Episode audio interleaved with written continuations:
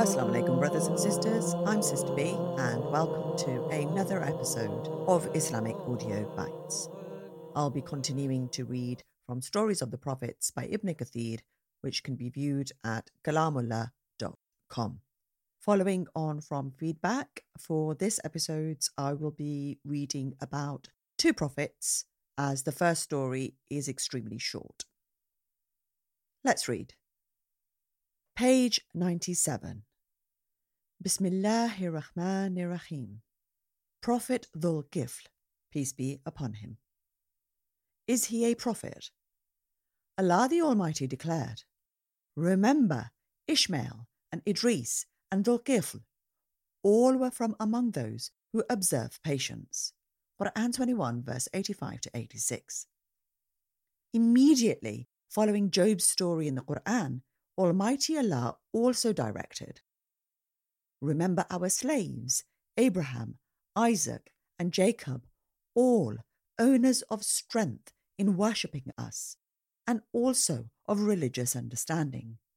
Verily, we did choose them by granting them a good thing, the remembrance of the home in the hereafter, and they used to make the people remember it, and also they used to invite the people to obey Allah and to do good deeds for the hereafter. And they are in our sight, verily, of the chosen and the best.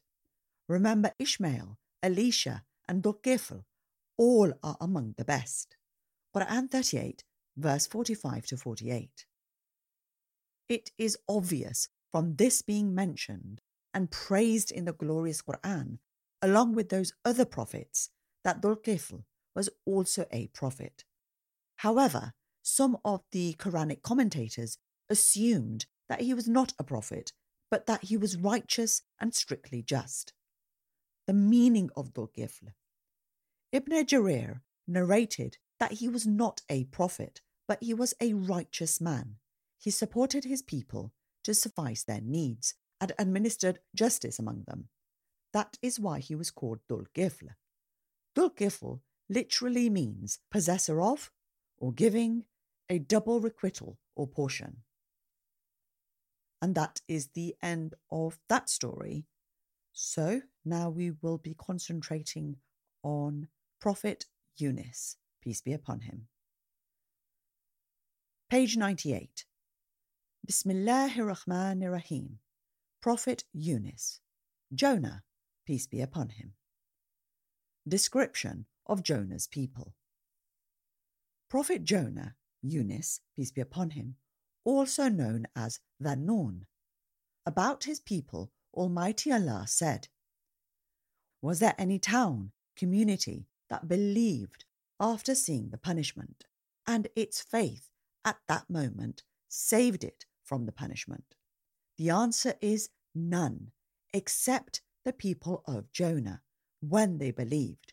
were removed from them the torment of disgrace in the life of the present world and permitted them to enjoy it for a while. Quran 10, verse 98.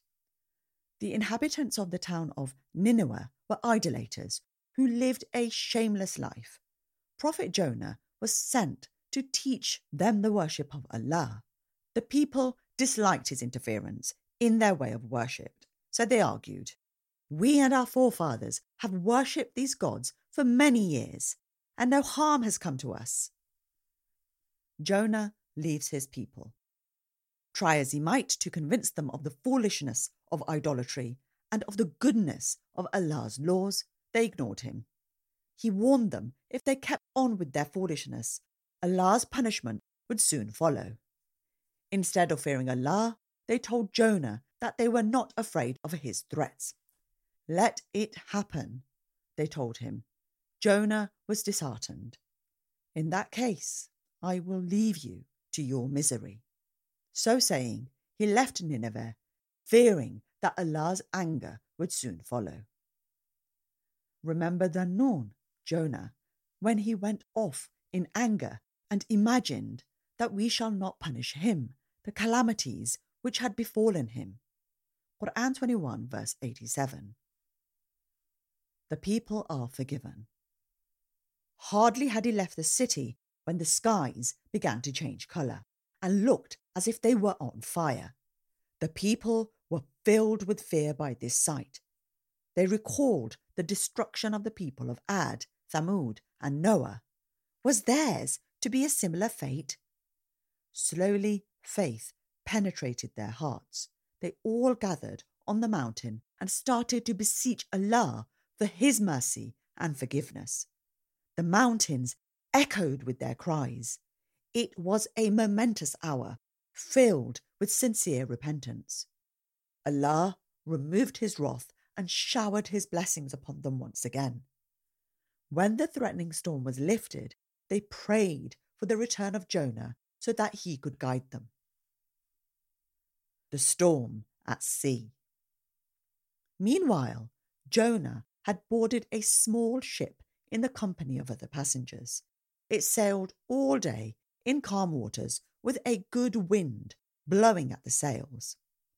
When night came, the sea suddenly changed. A horrible storm blew as if it were going to split the ship into pieces. The waves looked wild. They rose up as high as mountains, then plunged down like valleys, tossing the ship and sweeping over the deck. Behind the ship, a large whale was splitting the water and opening its mouth. A command had been issued from Almighty Allah to one of the greatest whales of the sea to surface. It obeyed. The whale hurried to the surface of the sea and followed the ship as it had been commanded. The tempest continued, and the chief crewman asked the crew to lighten the ship's heavy load. They threw their baggage overboard, but this was not enough. Their safety lay in reducing the weight further, so they decided among themselves to lighten their load by removing at least one person. Jonah jumps into the sea. The captain directed, We will make lots with all of the travellers' names. The one whose name is drawn will be thrown into the sea. Jonah knew this was one of the seamen's traditions when facing a tempest. It was a strange polytheistic tradition, but it was practiced at that time. Jonah's affliction and crisis began. Here was the prophet subjected to polytheistic rules that considered the sea and the wind to have gods that riot. The captain had to please these gods. Jonah reluctantly participated in the lot, and his name was added to the other travellers' names. The lot was drawn, and Jonah appeared. Since they knew him to be the most honourable among them, they did not wish to throw him into the angry sea. Therefore, they decided to draw a second lot. Again, Jonah's name was drawn. They gave him a final chance and drew a third lot. Unfortunately for Jonah, his name came up again. Jonah realized that Allah's hand was in all this, for he had abandoned his mission without Allah's consent. The matter was over, and it was decided that Jonah should throw himself into the water. Jonah stood at the edge of the ship, looking at the furious sea. It was night, and there was no moon. The stars were hidden behind a black fog. But before he could be thrown overboard, Jonah kept mentioning Allah's name as he jumped into the raging sea and disappeared beneath the huge waves. The whale swallows Jonah. The whale found Jonah floating on the waves before it. It swallowed Jonah into its furious stomach and shut its ivory teeth on him as if they were white bolts locking the door of his prison. The whale dived to the bottom of the sea, the sea that runs into the abyss of darkness. Three layers of darkness enveloped him, one above the other the darkness of the whale's stomach, the darkness of the bottom of the sea, the darkness of the night. Jonah imagined himself to be dead, but his senses became alert when he found he could move. he knew that he was alive and imprisoned in the midst of three layers of darkness. His heart was moved by remembering Allah. His tongue released soon after, saying, La ilaha illa anta. None has the right to be worshipped but you, O Allah, glorified and exalted be you. Truly, I have been of the wrongdoers. Quran 21, verse 87. Jonah continued praying to Allah, repeating this invocation. Fishes, whales, seaweeds, and all the creatures that lived in the sea heard the voice of Jonah praying, heard the celebration of Allah's praises issuing from the whale's stomach. All these creatures gathered round the whale and began to celebrate the praises of Allah in their turn, each in its own way and in its own language. The whale also participated in celebrating the praises of Allah and understood that it had swallowed a prophet. Therefore, it felt afraid. However, it said to itself, Why should I be afraid? Allah commanded me to swallow him. Allah forgives Jonah. Allah Almighty saw the sincere repentance of Jonah and heard his invocation in the whale's stomach. Allah commanded the whale to surface and eject Jonah onto an island. The whale obeyed and swam to the farthest side of the ocean. Allah commanded it to rise towards the warm, refreshing sun and the pleasant earth. The whale ejected Jonah onto a remote island. His body was inflamed because of the acids inside the whale's stomach. He was ill, and when the sun rose, its rays burned his inflamed body so that he was on the verge of screaming for the pain. However, he endured the pain and continued to repeat his invocation to Allah. Almighty Allah caused a vine to grow to considerable length over him for protection. Then Allah the Exalted caused Jonah to recover and forgave him.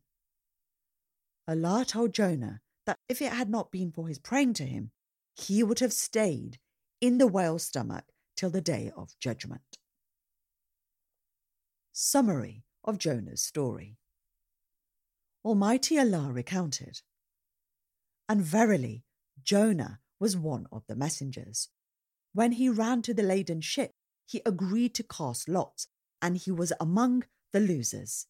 Then a big fish swallowed him, and he had done an act worthy of blame. Had he not been of them who glorify Allah, he would have indeed remained inside its belly, the fish, till the day of resurrection. But we cast him forth on the naked shore while he was sick, and we caused a plant of gourd to grow over him. And we sent him to a hundred thousand people, or even more, and they believed. So we gave them enjoyment for a while. Quran 37, verse 139 to 148. Jonah's people changed. Gradually, he regained his strength and found his way to his hometown, Nineveh. He was pleasantly surprised to notice the change that had taken place there. The entire population turned out to welcome him. They informed him that they had turned to believe in Allah. Together, they led a prayer of thanksgiving to their merciful Lord. Prophet Muhammad, peace be upon him, saying about Jonah Ibn Abbas narrated, the Prophet Muhammad, peace be upon him, said, one should not say, I am better than Jonah ibn Matta. Sahih Bukhari. So that was the story of Prophets Dhul Kifl and Jonah. Peace be upon them. Please leave a review and rating wherever you listen, and remember to share the podcast with your family and friends. We are on all the major podcasting platforms, including Apple Podcast, Spotify, Google Play, Stitcher, and we're also on YouTube as a voice only channel. So if you could subscribe there as well. Do join the Islamic Audio Bytes community on Instagram and Twitter and follow me on Facebook. Also, please have a look at our website, IslamicAudiobytes.com, And if you'd like to contact me directly, please do so at sisterb007 at gmail.com. As always, hope your day is full of goodness. Assalamu alaikum.